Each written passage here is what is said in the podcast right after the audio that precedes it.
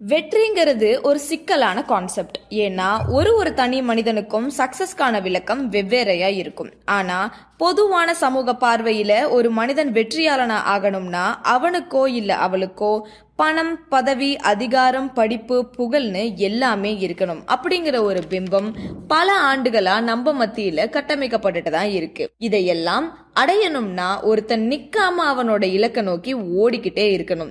என்ன நடந்தாலும் அவனோட கோல்ஸ்ல கன்சிஸ்டன்டா இருக்கணும். எப்பயுமே அவனோட ஹண்ட்ரட் பர்சன்ட் பெஸ்ட்டை மட்டுமே கொடுக்கணும். அது மட்டும் அல்லாம எங்க திரும்பினாலும் சக்சஸ் ஸ்டோரிஸ் தான். அதுவும் எல்லாரும் சொல்லி வச்ச மாதிரி இந்த ஹசல் கல்ச்சர் அதுலயும் குறிப்பா அயராத உழைப்பையும் இயல்பு வாழ்வோட பல அழகான எசன்ஸையும் சாக்ரிஃபைஸ் பண்றதுனால வர சக்சஸ மட்டுமே குளோரிஃபை பண்றாங்க. தினம் தினம் ரெஸ்ட் இல்லாம ஒருத்தர் ஓடிக்கிட்டே இருந்தா அவர் அடையிற எக்ஸ்ட்ரீமான அயற்சியோட பேரு தான் பேர்ன் அவுட் இந்த பேர்ன் அவுட் எக்ஸ்பீரியன்ஸ் நம்ம கரண்ட் ஜென்ரேஷனோட ப்ராப்ளம் மட்டும் தானா நம்ம மூதாதையர்களுக்கு இந்த எபிசோட்ஸ்லாம் இல்லையான்னு கேட்டா நமக்கான பதில சுமந்துட்டு வராரு ஹர்பர்ட் ஜே ஃபர்டன்பர்கர். இவரு ஆயிரத்தி தொள்ளாயிரத்தி எழுவத்தி மூணுகள்ல வாழ்ந்த ஒரு மனநல மருத்துவர். அவரு தான் சந்தித்த போதைப்பொருள் அடிக்ஸ் அடிக்ட்ஸ் எல்லாருமே அவங்களோட ட்ராமா அண்ட் அவங்களோட டெய்லி லைஃபை எக்ஸ்பிளைன் பண்ணும்போது மிக சோர்வாக இருந்ததாகவும் அதை பேர்ன் அவுட் அப்படிங்கிற வார்த்தையை பயன்படுத்தி எக்ஸ்பிளைன் பண்ணதாகவும் சொல்றாரு. அதுக்கு பின்னால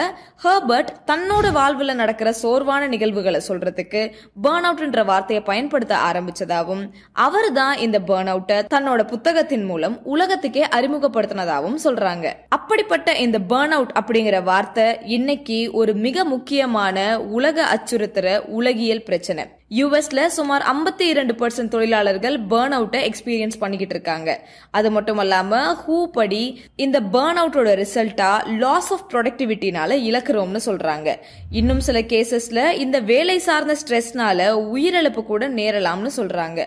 யூஎஸ்ல சுமார் ஒரு லட்சத்து இருபதாயிரம் மக்கள் ஒர்க் பிளேஸ் ஸ்ட்ரெஸ்ஸை எடுத்துக்கிறாங்கன்னு சொல்றாங்க. இந்தியாவில் சுமார் ஐம்பத்தி நாலு பர்சன்ட் மக்கள் பேர்ன் அவுட்டை ஃபேஸ் பண்றதாவும் அது சுமார் நம்ம நாட்டோட மொத்த உழைக்கும் வர்க்கத்திலேயே பாதின்னு சொல்றாங்க. அது மட்டும் இல்லாம அறுபத்தி ஐந்து சதவீத மக்கள் பணி மாற்றம் பண்ணலாமான்னு ஒரு முறையாவது ரெண்டாயிரத்தி இருபத்தி மூணுல யோசிச்சதா சொல்றாங்க. அதுக்கான காரணம் அயர்வு தான் கவர்மெண்ட் செக்டார்ஸை கம்பேர் பண்ணா பிரைவேட் செக்டார்ஸ்ல தான் சுமார் ஐம்பத்தி ஒன்பது பெர்சென்ட் பேர்ன் அவுட்டால பாதிக்கப்பட்டிருக்காங்கன்னு சொல்றாங்க. நிறைய மக்களோட வாழ்வை கோவிட் பெருந்தொற்று மாற்றி இருக்குன்னு நம்ம எல்லாருக்குமே தெரியும்.